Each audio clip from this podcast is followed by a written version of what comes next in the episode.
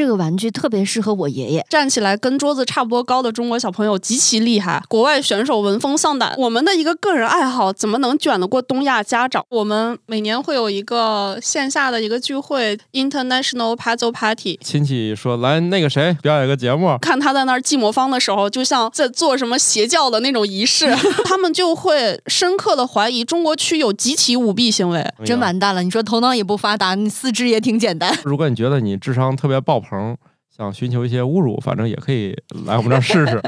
宇宙的终极答案，生活的最终答案。无需定义生活，漫游才是方向。给生活加点料，做不靠谱的生活艺术家。生活漫游指南。呃，今天我们节目请来两个在智商上全面碾压我的，就是跟他们，反正跟提高智商这件事儿学了很多年，后来科学证明，就跟酒量一 一样，也练不出来。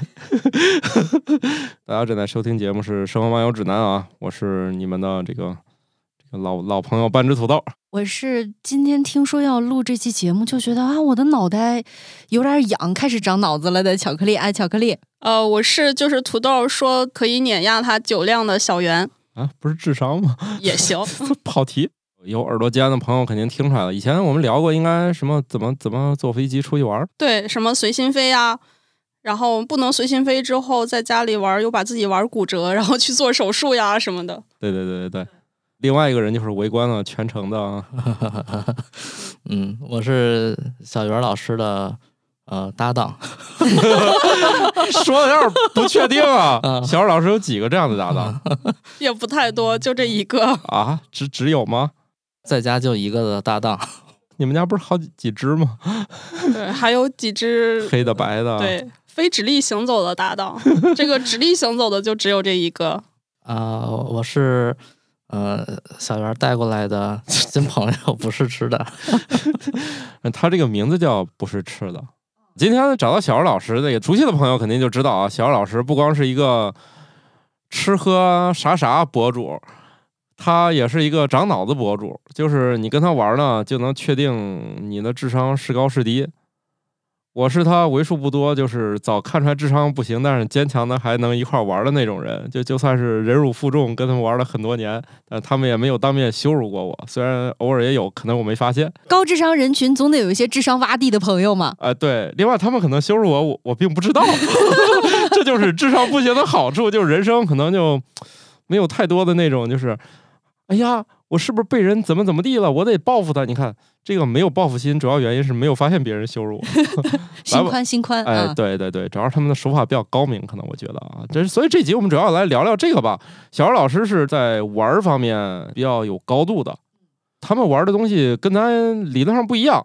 就咱玩的啊，他们玩的都已经很精了，比如去游乐园啊，吃喝啥啥呀，这这他俩就玩的已经非常精了啊。就一般的不够玩了。对，那些都不够玩了。第一个呢，都玩够了，就是人间这点玩意儿呢，不折腾自己的事儿都玩够了，所以他们开始玩折腾自己的，就是，嗯，他们家的秘密藏在他们家床下。哎呀，我一下暴露你们家这个藏宝位置是吧？对，现在床底下已经放不下了，又开发了一些新的地方。他们就正好买了套就是房子，嗯，就专门放玩具。你看人家郑渊洁为了存那个读者的信，买了好多房子。嗯，后来不都，后来不写书也也很很赚钱了，是不是？这二位就为了放自己买的玩具，买了套房。其实，在之前节目当中，小姚老师有跟我们分享过他自己家里的一些珍藏的玩具啊。其实今天在录音现场呢，我看他们也带了一些。对，咱捋一捋啊，这些烧。啊，有些也不太烧钱，大家大家不用着急换台啊。有有些也不太烧钱，我们捋一捋，像这些游戏都有哪些方向玩法？怎么不花钱玩？和一直到买房只是入门，不用那么高吧？就简单来讲，就是啥叫益智玩具？就是它益智玩具，我也想知道，真能益智吗？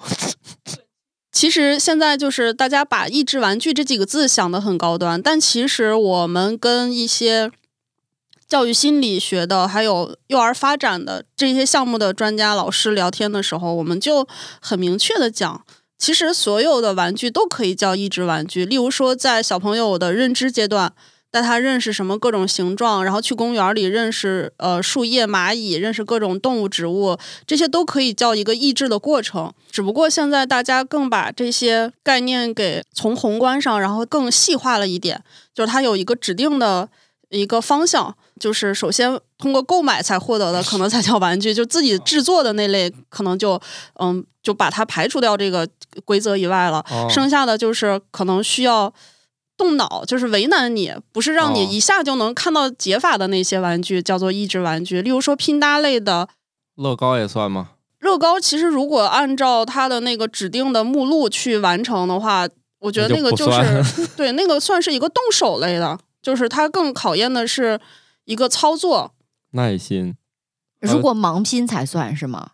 嗯，设计可能算。例如说我我让你完成一个指定动作，就是假如说给你一些零件，然后说要求你达到一个什么样的，例如说呃，大家做一个连锁机关，用现有的材料，然后你能够去自己设计和通过这些去创造一个东西，可能这种的更算嘛。但是就是有指定明确的解法的这种给你答案的这种的，我们可能就会把它再从这个范围里再摘出去。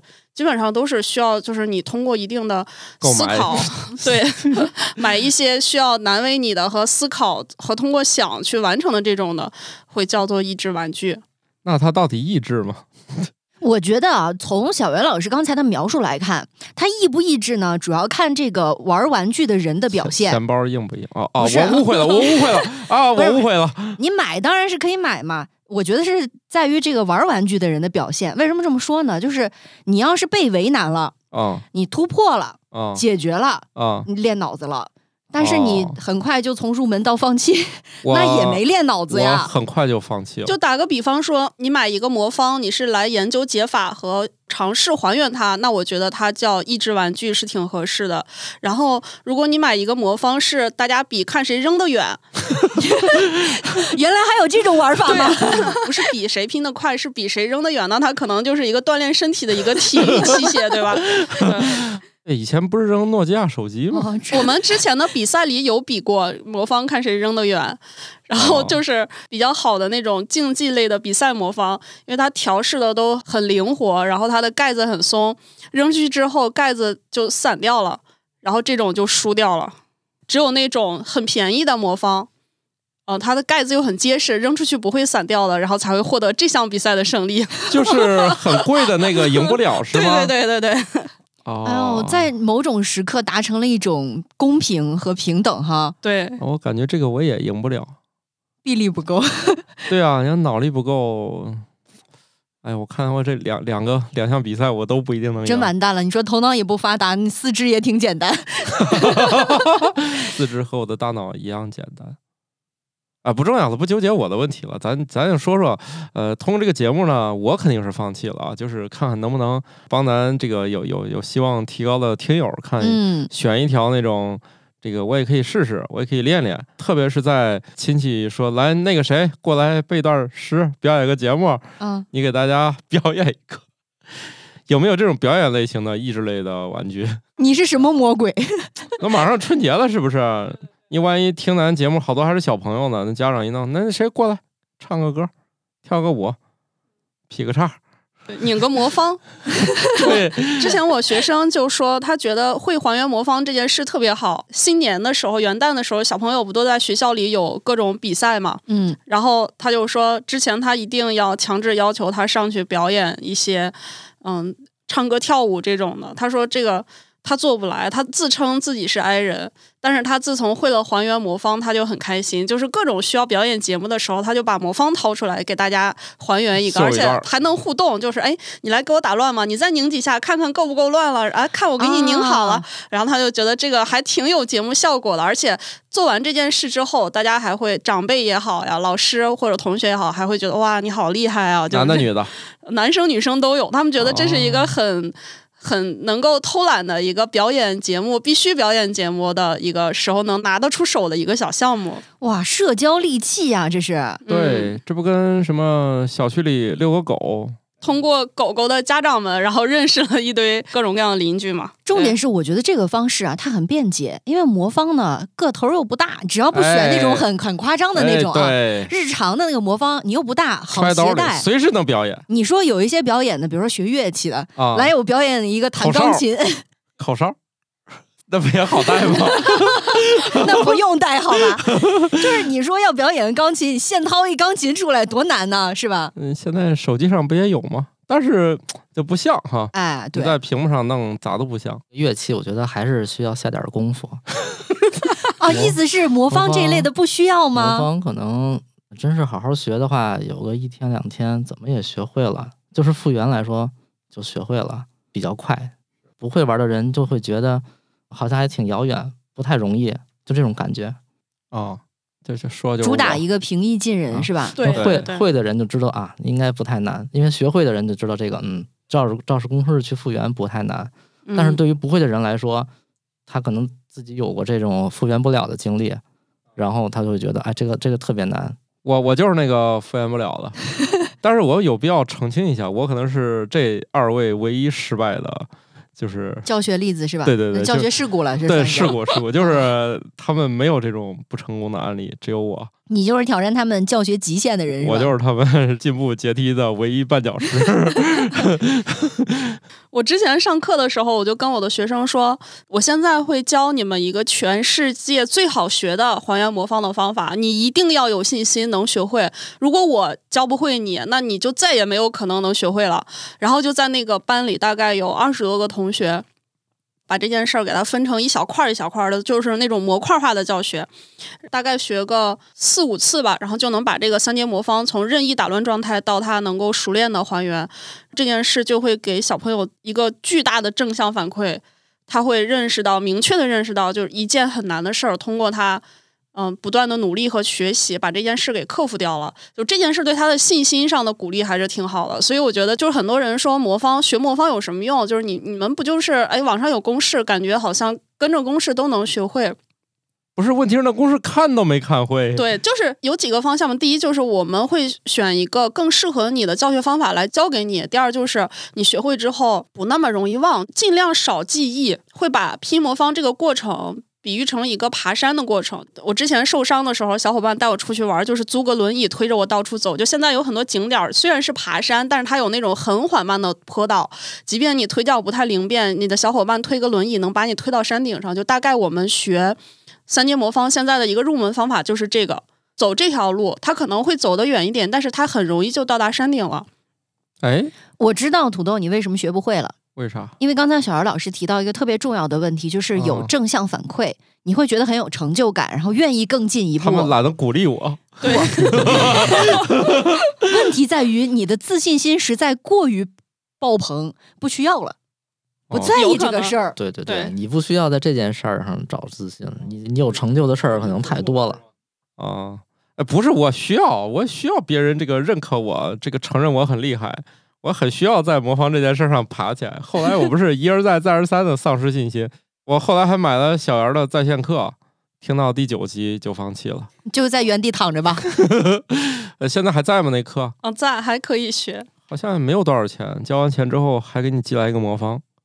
刚才小袁老师提到了一个我觉得挺关键的词，叫拼插类的玩具，就是益智玩具。刚给它给了个定义嘛，那这个下面有多少大的分类呢？嗯，我们基本上就是会买来收藏的一些益智玩具，大概分成几种，就一种是像通常比较常见的，像鲁班锁这种的，通过一些咬合类的结构搭成的这种的玩具，然后还有像装盒类的，我们会管它叫放置类的 puzzle。哦，比如什么七巧板给它放回盒里，啊，对对对对翘起来一块儿。对，拼板这种是平面的拼板嘛，还有立体式的，就是有一个盒子，但是把指定的零件都能够放进去。还有一种是顺序发现类的，假如说这个玩具的外形长的是水壶，然后你打开这个盖子，这个盖子会变成下一步的一个钥匙，再去拧其他的机关，一直到最后把这个整个水壶都打开，发现它藏的最终的一个谜底啊，这种的。哦，有点像那个密室游戏是吧？对，你就但凡中间有哪一步错了，就卡那儿卡住了。等一下，拼插是嗯。鲁班锁，嗯，那那个就是放置类的，放置嗯，拼板也在这个放置类的这个里头，哦放置现在是这个顺序发现。顺序发现啊，对还有吗？嗯，还有一类比较喜欢的就是金属的玩具魔晶，就有点像九连环。哦，九连环其实往更大范围内扩展，它是拓扑类的玩具，通过一些数学上的拓扑项的什么解环、解绳啊、就这种其实也可以给它分成一类。还有一类比较喜欢的是 puzzle box，就是一些小盒子，也是想方设法的去打开那些小盒子。然后我们玩的比较多的这类叫做魔方，其实魔方也是大的类别的玩具，不只是我们最常见的这种三乘三乘三的魔方，其实有各种形状、各种结构的。自成一派。对，它在我们的一个专业的聚会里，它有一个对应的英文名字叫 Twisty Puzzle。啥意思？Twisty Puzzle 就是可以按照指定顺序完成一个拧啊，或者叫旋转，然后完成的一个就是单独为它起了个名儿。，对对对，这是实体的这些玩具，还有一些实体玩具，就像嗯，我们平时玩的那个数独棋。本来数独是纸和笔写的那种，它把那个数字变成一个一个小块儿块，然后往那个盘子上摆，就这种的其实也挺多的。像华容道那种，在一个平面上你去交换它的位置，然后达到一个一个顺序重新排。哦，我就怎么想到了《生活爆大爆炸》里面那个 Penny 接到一电话，还是他们打电话要找一东西，那个 Sheldon 就说那个在我那个盒子，你要这儿什么左左转几下，右转几下。啊，Penny 说拿到了，就是比他说的步骤还提前，我印象中，直接脆了是吗？他他用脚直接踩碎了，把里面那个东西拿出来了。简单粗暴。对，是我印象中步骤还没说完，他就解开了。你你们有这样的，就是其实很脆弱，只是为了这样玩一下的吗？有有有，比如说有有一个魔方，就是把它还原好之后，然后转四十五度打开，发现它是一个首饰盒，可以放一些哦比较贵重的什么戒指。这个就是最早那个设计师用来设计跟他未婚妻求婚的。打开以后，里面放着一个钻戒。你说宋丽魔方打乱的，然后呢解不开，里面东西拿不出来，生气走了。那个感觉就是是想让人解开，还是不想让人解开？哎，这个可以用在那些什么网络文学和那种偶像剧里的 BE 情节。可能过了十几年，然后那个女生拿到这个魔方，然后还原好了，发现里面有一封什么告白的信啊，或者一个戒指之类的，然后大家哦已经天各一方，听起来还 就何必呢？这是什么？没有困难，制造困难也要上是吗？何必呢？就这种剧情是不是？折腾半天是吧？啥事儿你还不能挑明了说吗？就为了节目效果搞的这种东西是吗？大可不必啊，长了嘴就直接说吧。对 你要是喜欢谁，你就说出来吧，要不总有人替你说，最后你的人成他的人，这不划算啊！那那听我们节目的人都大胆一点。其实刚才小袁老师还提到了一个词，我捕捉到了。他说，像我们这个组织，啊，对，哎，什么组织？呃，就是我们每年会有一个线下的一个聚会，叫做 IPP，它的全称是 International Puzzle Party，是一个每年全世界各地的益智玩具的设计师和收藏家的聚会，大概就是这个行业全球最新的资讯分享和评奖。有点像嗯电影里的什么戛纳奥斯卡这种的吧，它就是从设计师到生产厂家的就直接可以挂钩，就是在这个聚会里，大家评选出什么最受欢迎、最专业、最评委会大奖的各种产品，就可以直接嗯跟玩具厂家去签约去合作生产。这种的一个机构，它是一个嗯不对外的，就是一个比较内部的聚会。这多少钱能买一个名额呀？这个名额不是买的，它是哦你去申请，然后找人推荐，一定要具备两个必要条件。第一个条件就是你能够证明你是这个行业的设计师或者收藏家，就例如说你的作品是哪些，提交一下你作品的形式，可以是什么电子邮件或者图片或者什么专利相关的东西对都可以。然后第二就是有一个这个组织的会员来推荐你，哦，也就是说，小袁老师如果要申请的话，可以把他们家床底下以及床底下塞不下的所有东西拍照，然后整理信息，然后送上去，是吗？专门给家装修成专门摆这个是吧？也没有，就是还是条件不够。如果有有条件换更大更好的房子，可能真的考虑这样。就是我们上一次搬家的时候，有一车就是专门拉了这些玩具，当时找了一个货拉拉的司机。呃，司机还很正经的跟我们说说，哎呀，就是年轻人过日子就是得有这么多东西，都很正常，这东西多就是很正常。然后我们很淡定的说，师傅您这是第三车，最后几个几车呢？嗯、应该是四车左右就拉完了，其中有一车就只是专门拉了这个玩具，就不想让它跟那些家具和其他大件儿的东西就是混在一起，还是比较爱惜嘛，一箱一箱的。然后那一车就是专门拉了那种宜家最大号的收纳箱，拉了十几个，然后过去我们的那个房间里整理一下，分门别类放了一下，才发现。之前我认为我没有的玩具，我买了，然后放在了一个箱子里，也没再见到它。后面就把这件事忘了，然后就又买了一个。哦，然后当时在那儿拆箱子的时候，就拆自己买过的盲盒，也挺刺激的。发现哎，哦，原来这个东西我已经有两个了，哎，这个东西我竟然有三个了，就是反复购买了。而且这个东西当时已经绝版了嘛，啊，我还挺开心的。对，三个的那个是不是瞬间就没了？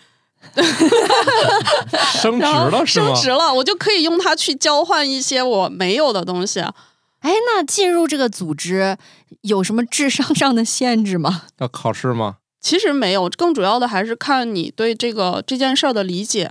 好家伙，这一说就抽象了。对，是这样的，就是我们这个聚会其实有很大一部分的组成是数学和相，就是从事相关行业的数学老师，有在职的，还有退休的，就全世界各地都这样。他对这个感兴趣，然后他又是有理论出身，就能更好的加持，帮他一起去做这件事儿。还有一些是 IT 的从业的人员，就是一些程序员，因为他做一些。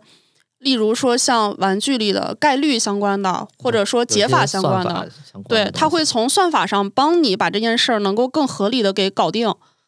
说到程序员，今天小袁老师来我们那个录节目的时候啊，桌子上摆了一个魔方。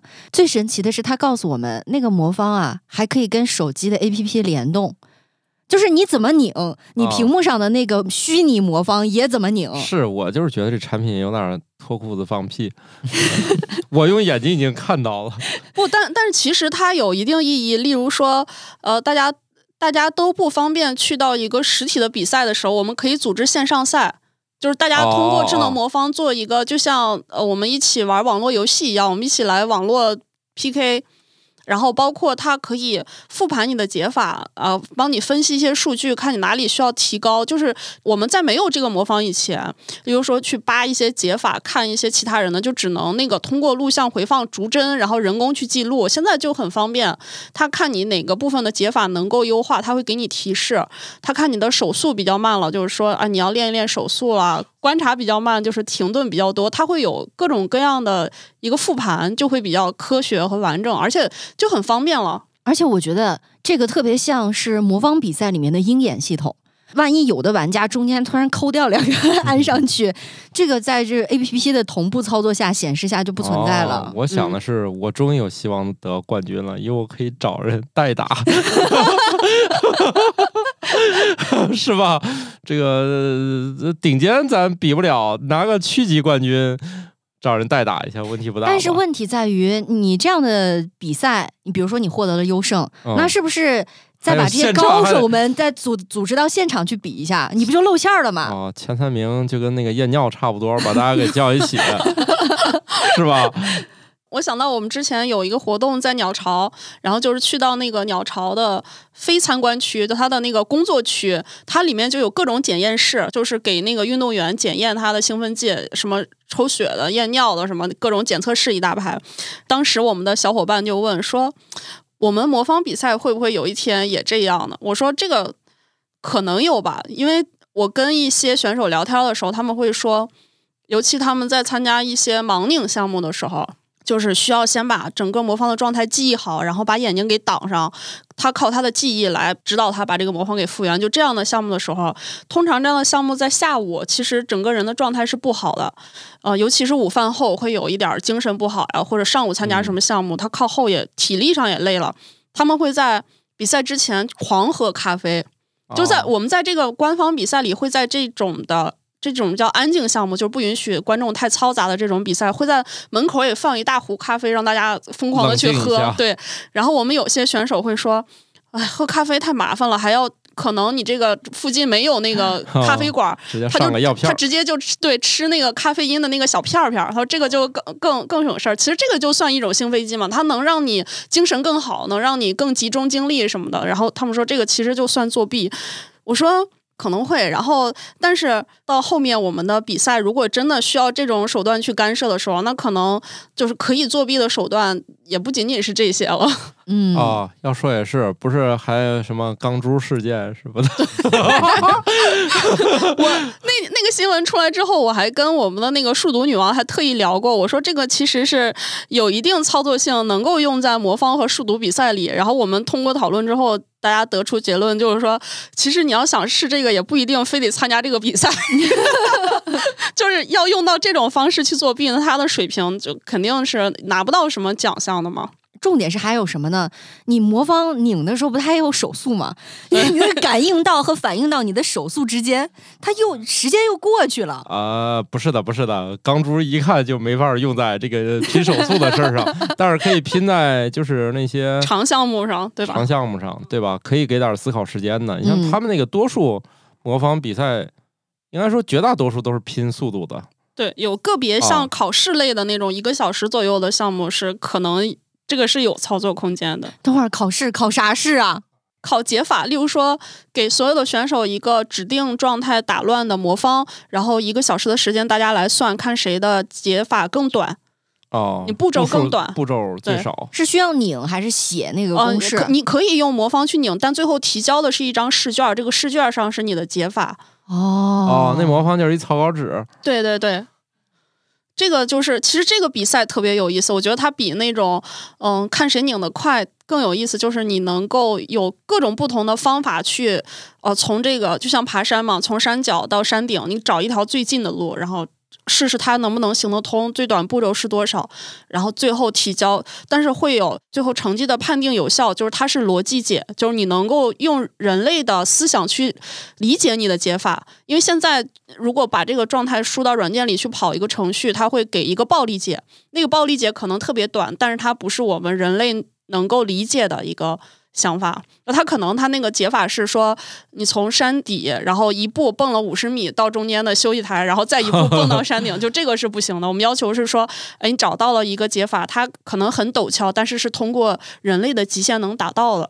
就是不能坐升降梯上去，你得自己爬。对，你要我的话，暴力解法就一种，抠开，再把它安上。那你太天真了，这我抠开我都装不回去，不不不不，我没、啊也对哈，没逗你玩儿，他妈 抠开你都可能装不回去。哎，除了这样的就是爱好者、从业者的大聚会之外，还有哪些组织吗？尤其是这种我们觉得好像离普通人还有点远的考智商的。哎，听说过一个叫门萨俱乐部是吗？门萨其实它更偏选拔性的，通过他们的一些测试，把全球前百分之二的智商的人给聚集到一起了。他们主要是做一些，嗯、类似于行测题那种的题目，图文规律哦哦、就这种的题目。我跟门萨的渊源其实就是最早门萨俱乐部在中国大陆地区是有考点儿的，他们是有考试的，但是他们的推广最早是在北京海淀区，就参加他们的 参加他们到这个地点就知道啊，参加他们考试的人最早的一波就是清北、人大、什么北理工、北航、北邮这些的高材生，因为中国区的通过率过高，所以导致 过高，对，就是那个已经高出他们全世界任何一个范围的值了。就我们的通过率可能甚至都是百分之八九十那种的水平，就是高到离谱。然后他们就会深刻的怀疑中国区有集体舞弊行为。据说当时他们还去投诉和反馈了。最后有一个结论吗？有一个结论就是中国大陆地区没有考点儿了，就是列强竟然是自己，但是这件事儿其实是很多原因，也也是有他们的一个就是商业上的代理和授权的一个问题。现在想考这个门下的考试，可能就是去我们的港澳台地区还有这个考试，但是我也挺久没有关注了。嗯，最近这几年跟他们有一些合作。呃，就是英国和美国的门萨，他们有那个考试题的题库，嗯然后我们国内会有一些出版商和出版集团，他们想把那些题目拿过来做成中文版的，给我们中国的这些爱好者来做这个题目，就是书的一个翻译的工作，其实是做了一些这样的工作。啊，你就把书名儿说出来吧。嗯、就是门萨系列的谜题，大家到各种买书的那种平台搜门萨，它就有很多种，啊，然后啊搜你的名字是吧？也可以。然后我我给他们做的工作就是，他们最早找到我去翻译这个题目，其实主要的工作是他们说英语会能翻译的人特别多，但是他们有些题目可能是有在存在一点问题和需要验证的，就这个工作他们一般的翻译搞不定。嗯，然后就是让我给他们一边翻译一边来验证这个谜题。啊，就是不光翻译，你还得把这些题都做一遍。对，这不是。出教辅那意思吗？出教辅的人都得自己把题做一遍，嗯那所以那编辑就还挺痛苦的。你要不会做题，干不了这一行。对，而且从事这个行业的基本都是文科生，他那个里面的理科类的题目占的特别多。嗯然后我给他们翻译这个谜题，我才对他们这个俱乐部的考察方式有了一个更深刻的认识，就是智商它方方面面的一个一个了解嘛，就是为什么很多大家都说是那种图形类的行测题比较多，因为它确实就是考虑到。你有没有一个好的观察、归纳和总结规律的一个能力？这是一个智商比较主要的方面的能力。还有一个就是不同种知识的逻辑迁移能力。例如说，有一个字母的谜题，假如说图形啊都是给你三四个图形，然后你按照这个规律从选项里再选一个能续上这个规律的图形。嗯嗯呃，嗯，基本都是这种的。然后那个字母类的谜题也是，他先给你四个字母，然后给你第五个字母的空格底下有一堆选项让你选。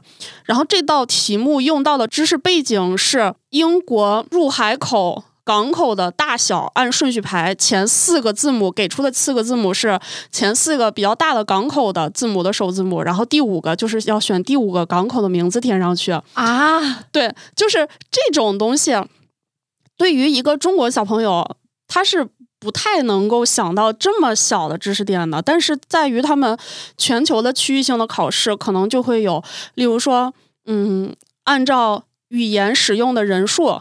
有一个那个列表，你要明确的知道这些知识点，还有甚至包括某种蝴蝶的孵化时间的一个表格，哪种蝴蝶它几月孵化，然后嗯、呃破茧成虫什么什么，有一个那样的表格，然后这个谜题是以这个知识点为背景来做的。这也太细了吧！我感觉这样的话，也不光是考智商，也对你的这个常识性的东西、知识储备有关系。对，这都已经不是常识了吧？这非常冷门了，非常冷门的啊自然科学上的一些点，但是它所要选拔出来的那些，就像我们看到的那个什么福尔摩斯判案，它就是有会用到这种很边边角角，但是又很冷门的东西，然后能够。给他获得一些线索，再进行下一步的判定。但其实他们选择的就是这些。你对那些不同知识之间能够建立一个有效的联系，然后获得不同种类的知识，能够让这些知识有效的组合起来，然后形成一个记忆，存储到你的脑海中。我觉得这种东西就其实挺有意思的。然后我们就会把那些有英国或者美国背景的题目，给它置换成有我们中国元素背景的这种啊、例如说，我们可以把那个刚才说的那个什么，嗯、港口大小的那种题目，然后给它换成我们嗯、中国国家的省份面积啊什么这种的，让它能够从这个谜题出发，然后也学到一点儿地理、历史和自然科学相关的东西。所以它都是选择题吗。对，基本都是选择题，选择题比较能够好判定嘛，也算是考试里比较好的一个体系。哦，嗯，我见过他们那个题，我家里有几本。如果你不小心买到一套那个，你发现第一页都不会做的，你就下单买另外一套。啊？难道不会更难吗？嗯，不是，你有可能第一次就买成他家最难的那种。哦哦，然后如果那个第一页你都不会做，你就再买一套。就是也是有梯度的，是吗？那梯度我看一个在半山腰，不是一个在颐和园那山的半山腰，一个在喜马拉雅山那山顶，就反正就是他们那个门槛，我看也是有高有低。有些题，反正你花一晚上也也可以弄出解出一个来啊。但是他那个反正有有一套，我看确实是那个一般人搞不定。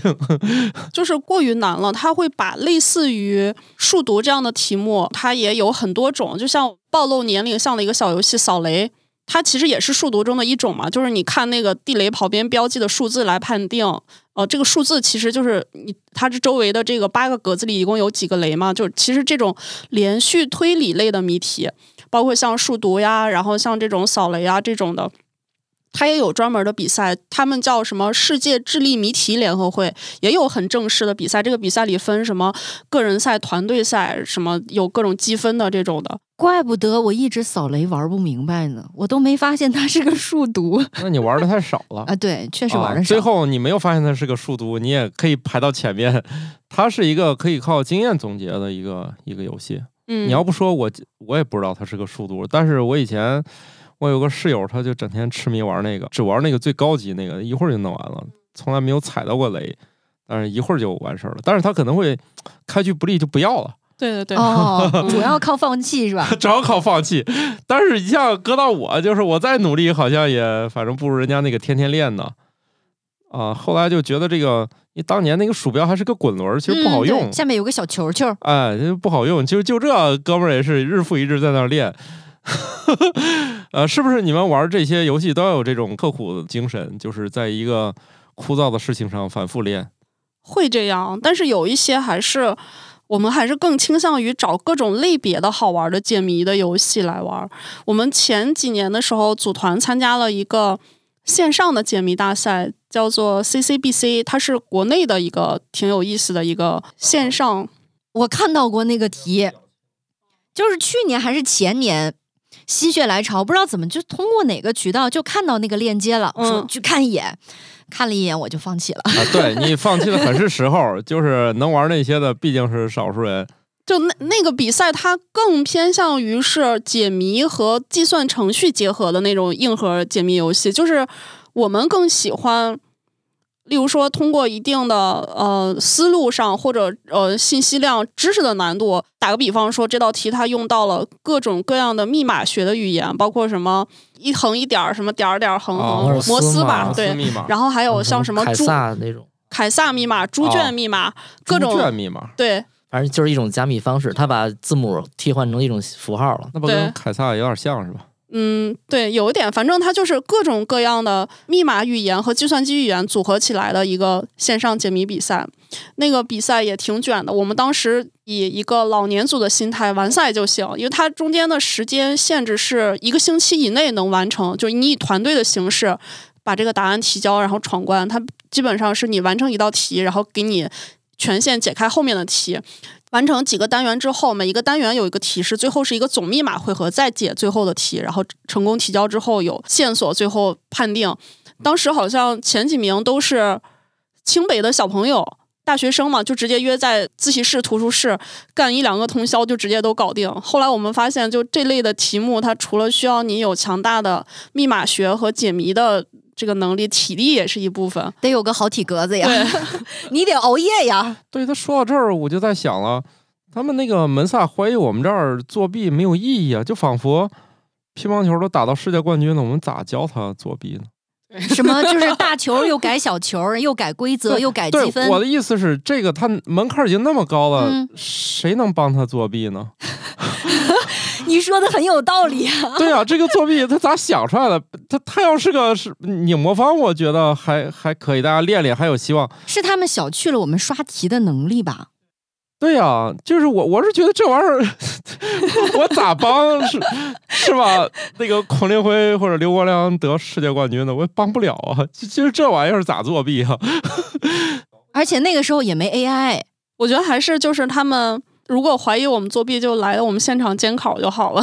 对呀，他怀疑的作弊，可能是觉得是不是我们这个区提前把题目透露给大家了，哦，然后就时间上可能说更充裕啊什么的。哦，这倒有可能。刚才又盘旋我的脑子里就这个问题。我觉得他们是不是监考体系跟咱不一样啊？咱们那个，你比如说你高考，啊，就是包括考研，对吧？那个现场的监考都是很严格的，还有巡考，嗯，监考老师现场还有监控，哦然后还有各种屏蔽。现在监控都得开是吧？对啊我，就记得我高中会考的时候，哎，会考这个词可能有人知道，就是高中毕业考试，对吧？然后像我那个学习不好的，哎呀，老觉得今天是不是考场需要别人助力一下呀？然后我们就问那个老师，老师你这个摄像头开吗？因为我们也没去过那么高级的学校，就去另外一个学校考。那学校第一次在教室里看见摄像头了，然后问老师，老师说会考门是不开的。我感觉人家可能也觉得，就这这这这种考试有啥必要还监考？你们难道考不、过吗？人家说会考就是捡你会的考啊。可能对于人家老师说，你们这些二流学校的学生问的问题莫名其妙，这种考试有啥可监考的？就觉得这有考不过的可能吗？然后，嗯，我们就默默的就就反正嗨，这不就是寻求个心理安慰嘛？他他不开搞的就跟我们能在现场能干啥似的，毕竟是考场嘛，就是寻求了一丝心理安慰。哎，说起来考试，因为考试会有参与参考的考生，还有监考嘛。小姚老师有没有当过监考哦、就是我们这些比赛里的啊？啊、有的有的，那那你会就是无聊吗？就看那些选手，哎呀，你们怎么还做不出来呢？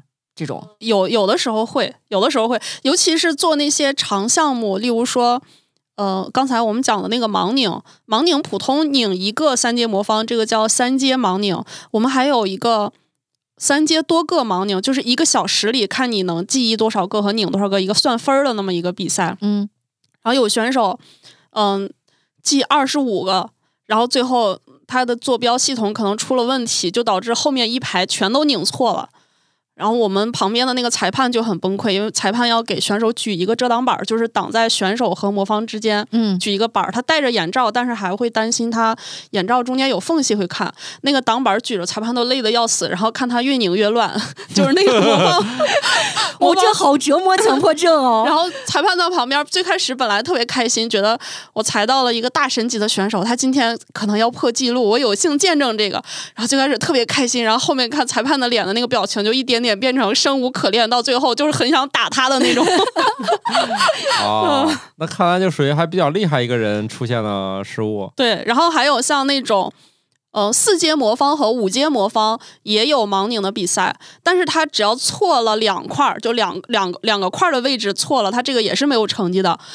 然后就是选手拧到最后几步的时候，啊、特别有信心的把这个计时器给拍下了，然后摘完眼罩，然后从他这个角度看过去，这几个面儿都是好的，然后还很开心的要庆祝，然后裁判就把他肩膀摁下来，然后把把这个魔方翻过来指指，然后选手也啊，哎呀啊就很崩溃啊，难道我忘掉了？然后我们在上面看，然后就一副哼 哼很有趣的那种样子。哦，发出了反派的笑声呢。对哎，对，你们俩以前也参加这种比赛吧？在年轻的时候，对对对，啊，现在也参加比赛，现在也参加就是去打打酱油。你们参加现在还能得到什么像样的成绩吗？其实其实成绩还是当年那个成绩，嗯，就是名次不一样了。对 名次那个数变大了，对不对？对这也是值得肯定的嘛，对，大了？很多。以前才得个第一，现在都得第五、第六，就是这件事儿上，就让人体会到这玩什么东西还是得趁趁早早。对啊，做播客是不是也有这种感觉？那当然。当年也没有啥竞争，是吧？对对对对对，当年其实哎这个只是当年竞争不充分，当年也是有有有挺多的巧克力，这经历了当年那个，其实当时也有很多，只不过就是你你要是早点干点那个就是别人不意想不到的领域，然后又用这个意想不到的方式，是吧？你谁谁能想到拿科学开车呢？魔方比赛其实也是，就是嗯、当年首先玩的人少，你多下点功夫练一练，就比大多数没练过的人那好了一大截儿你。们说这不就郎平吗？说那现在年那队员进攻能力是他们当年的三倍，就是这样。并不是他们当年不行和后来他们不行，只是就是他一代更比一代强呗。卷就水涨起来了水涨船高了嘛，这个水平已经。我想起刚才巧克力说的那个，就是我在监考中遇到比较好玩的事儿，就是盲拧比赛还是比速拧比赛看起来更有喜感。像三阶魔方，它最后有一个步骤叫基偶转换，就是呃需要特殊处理的一个步骤。有很多选手在刚开始做这个的时候，就容易忘掉这个步骤。就像我说那兴高采烈，然后嗯结束、漏了两块儿的那发现最后差了几块儿，然后。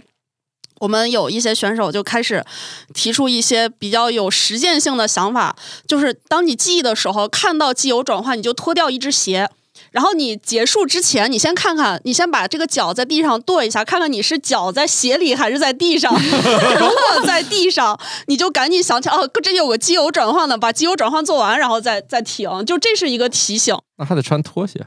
不用普通的鞋就可以。然后还有多个魔方的记忆，记忆的这个量比较大嘛。一般情况下都是会用一点记忆法，什么定妆什么这种的去记忆。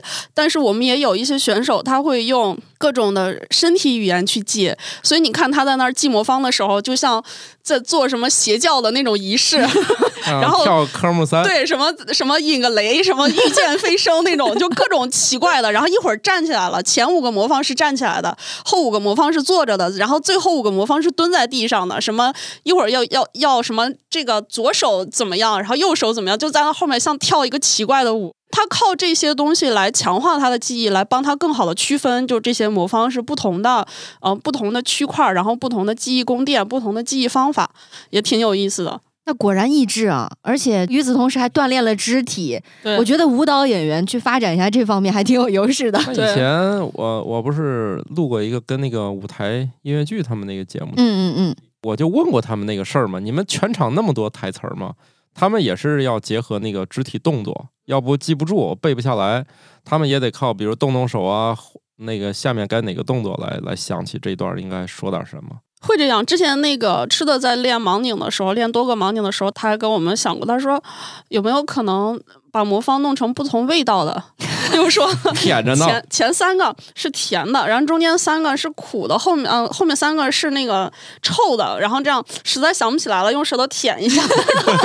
然后我们说倒是也可以，但是我们工作人员给你打乱的时候肯定得恶心，让你让你准备两双手套，然后我们带着你那个特别特别恶心的拿着远一点就给你拧好。所以你们那个魔方是自己带。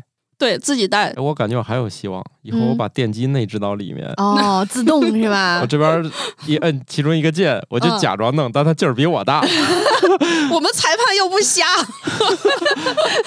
裁判发现你这儿已经出现了，例如说反重力魔方，他自己会啊各种转，是吗？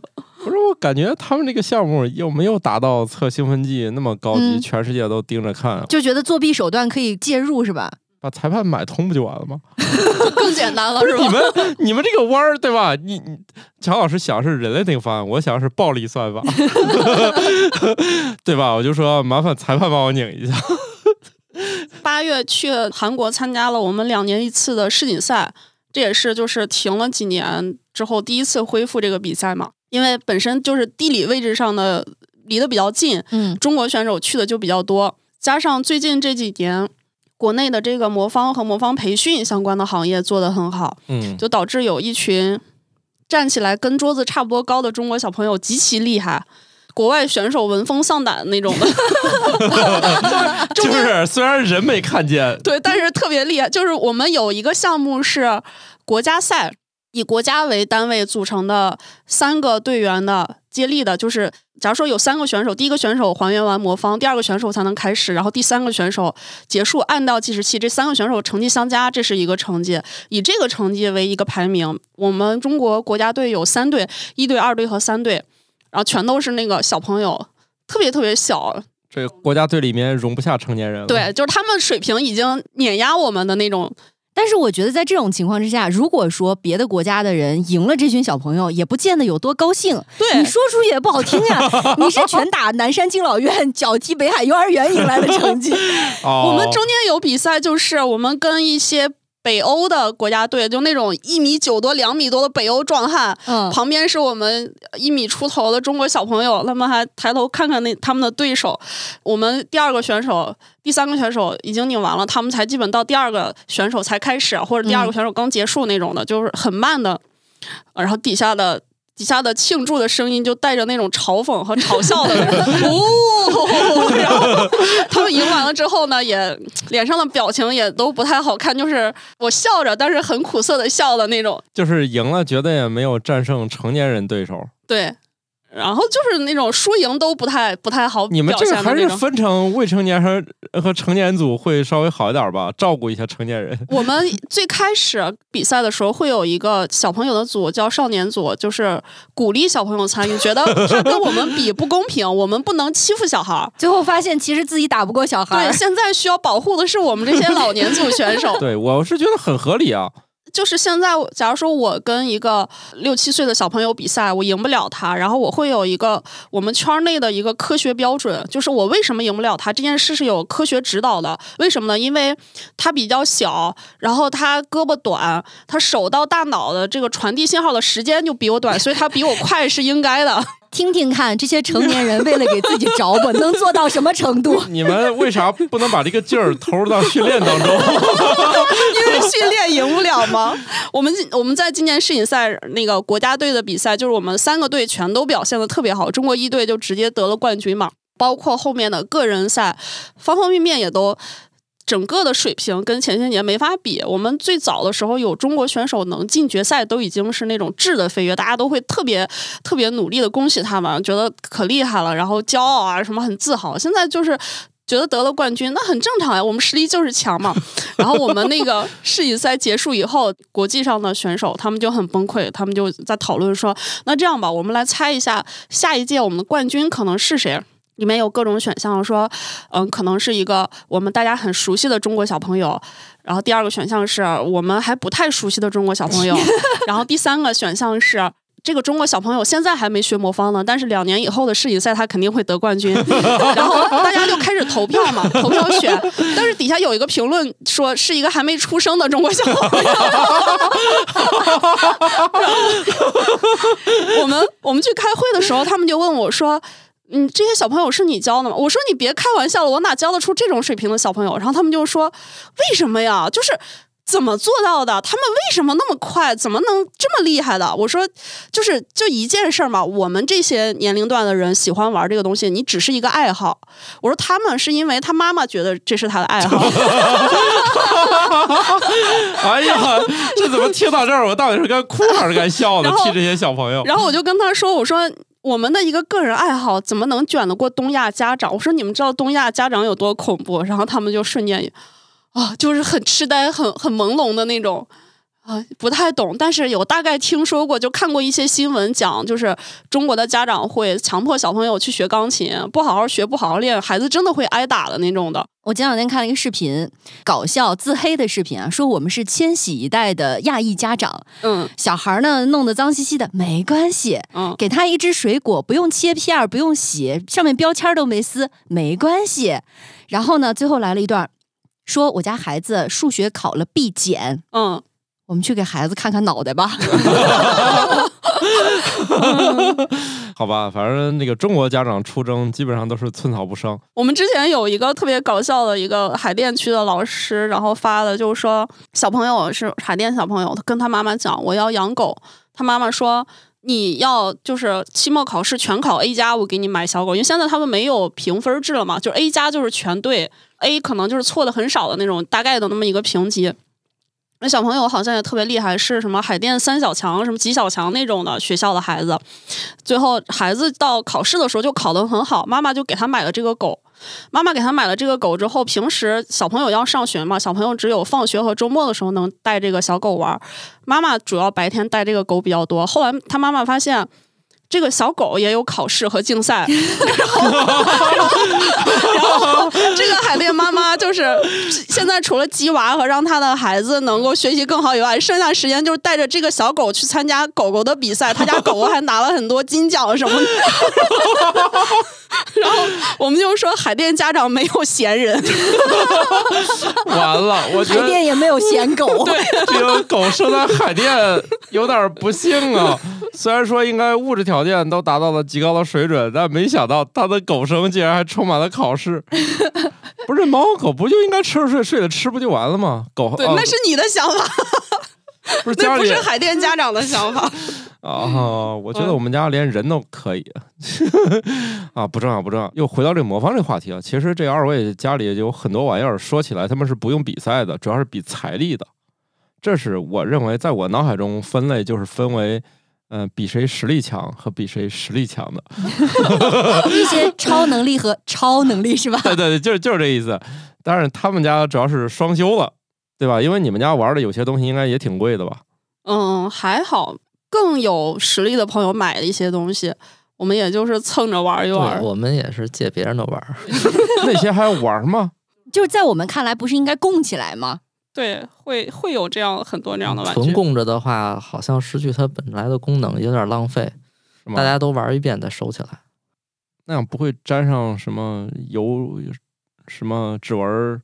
没有到那种收藏级别，哦有时候也得想开点儿，要不然真的不能玩了，纯收藏了变成。主要是有很多那种，就像我们之前说的顺序发现类的一个特别精巧的盒子，造型什么都特别漂亮。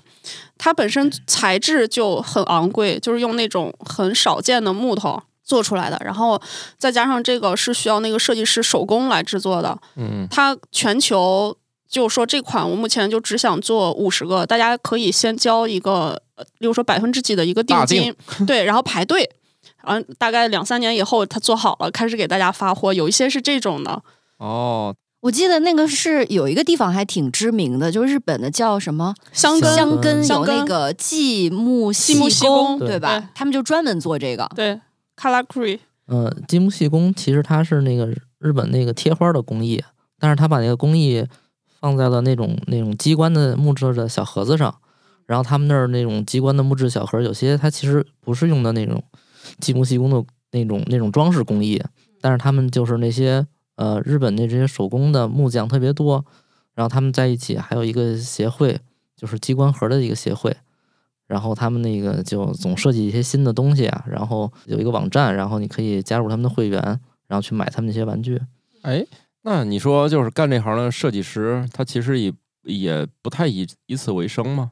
可能以此为生，是吧？或者做的好的是肯定可以的。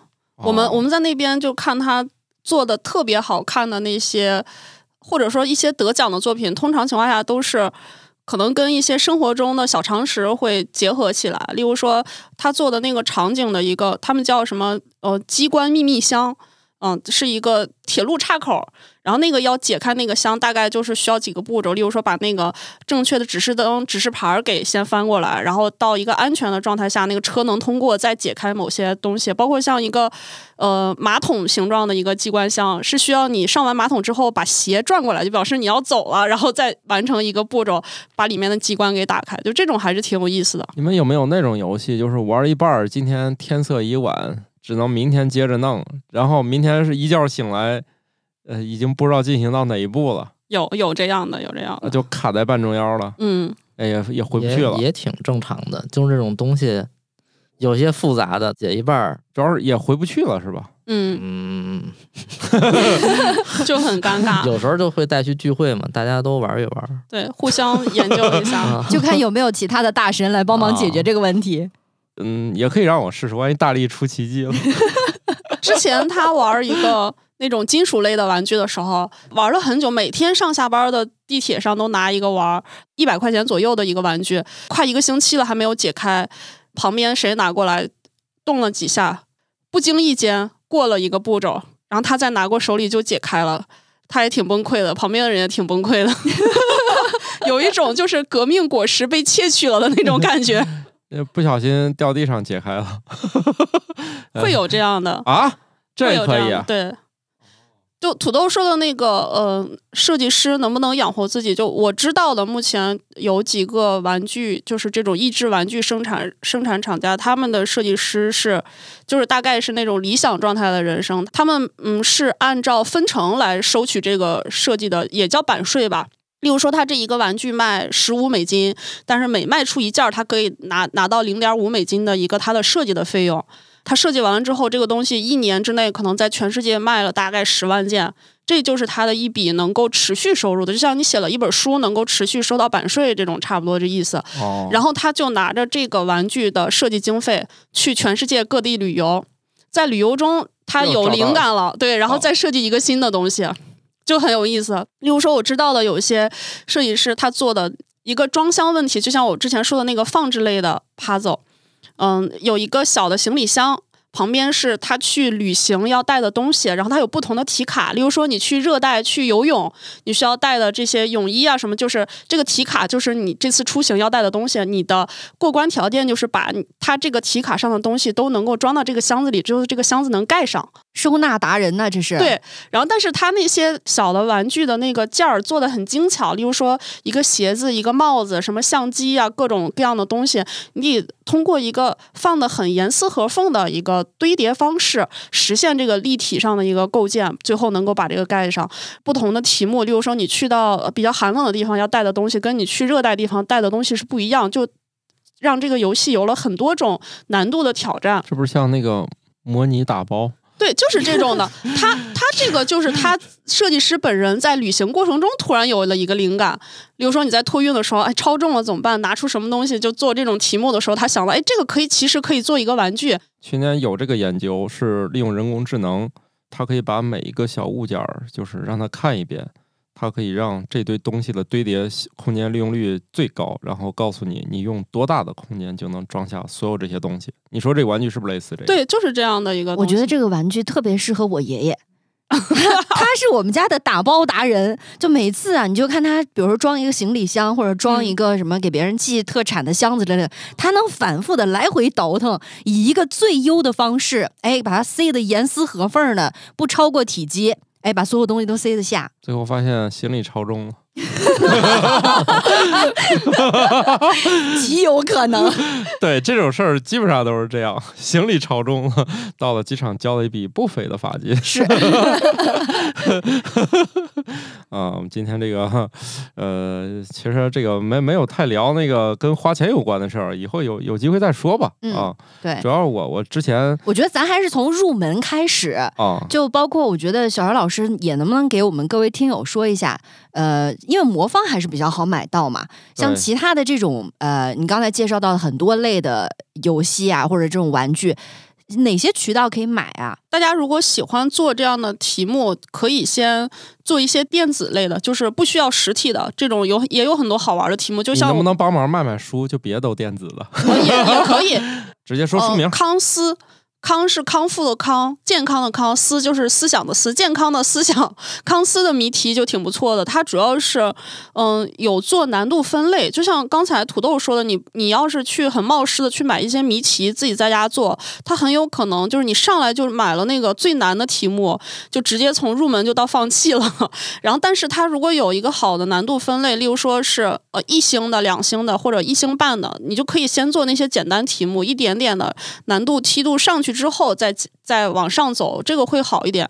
就是找到一个比较好的入手的这个题目。康斯和门萨都有这样有难度分级的题目可以去找，大家可以先找这类的书，然后剩下剩下大家如果想玩这种实体的玩具的话，其实可以找一些资讯类的网站，先看一看，嗯，大概分级都有什么。例如说，找一些呃益智玩具的相关的论坛，它会有一些介绍，可以先看一看，因为有很多东西确实，整个益智玩具的购买它全都是体验式消费，就如果没有人给你介绍，你直接就去买，很大程度上就是买回来一个你并不那么喜欢的一个东西。可以到现在很多书店会有那种专门卖益智玩具的小的柜台，让那个导购给你介绍几种，你先买买看，然后这个品牌买几个试验以后觉得还不错，你可以再去查相关的资料，再去找更多的东西。还有一个挺简单的办法，就是加我们节目的听友群。对，想花钱，那个小二老师在这个方面还是遥遥领先的。对我们群内有小二老师亲情指导，可以，我可以带着你去给你种草各种玩具什么的。花钱我还没招嘛，是吧？当然你要想学小二老师这儿也可以。我再次重申啊，主要是我学习态度不端正，所以导致我一直没学会。这个我是他唯一这个没有教会的。大家不要怀疑是小杨老师的教学能力啊，主要责任在我。啊，所以他们这个从学到比赛应该都有吧？你们这个服务对的，对的，啊，嗯，特别是在北京地区啊。而这种聚会也挺多的。对，另外这小二老师应该还是什么最强大脑的出题人啥的，是吧？也就是嗯说，如果你觉得你智商特别爆棚，想寻求一些侮辱，反正也可以来我们这儿试试。这都什么推荐的？这就是觉得我智商太高了，谁来羞辱我一下，哎，也可以来找我们，可以吧？包你满意。一起一起玩嘛，就是。好吧，那我们这集就这样吧。其实这个门类真挺多的，主要是确实比较抽象。就是如果你没有见到那些东西，嗯，你很难想象这个这玩意儿竟然是这样事儿的。虽然我曾经一度劝他俩能不能拍点视频让大家长长眼，后来也由于这个二位生活过于丰富多彩，没有兴趣 做这个事儿，也就搁浅了。所以等待他们以后就是有这个实力开个博物馆，给大家这个长长见识，好吧？嗯，我要去买票参观。等一等吧，啊，好，拜拜了，拜拜。拜拜拜。感谢各位听友收听《生活漫游指南》，我们有一个公众号《生活漫游指南》，欢迎订阅。同时呢，您还可以加入我们的听友群，只要打开微信添加朋友，搜索“生活漫游指南”的拼音全拼，就可以添加管理员了。管理员会把大家邀请到群内，和我们众多热爱生活的听友们，还有我们的主播以及嘉宾聊起来吧。节目的福利还有很多，欢迎加入一起讨论。感谢收听，下期更新，不见不散哦。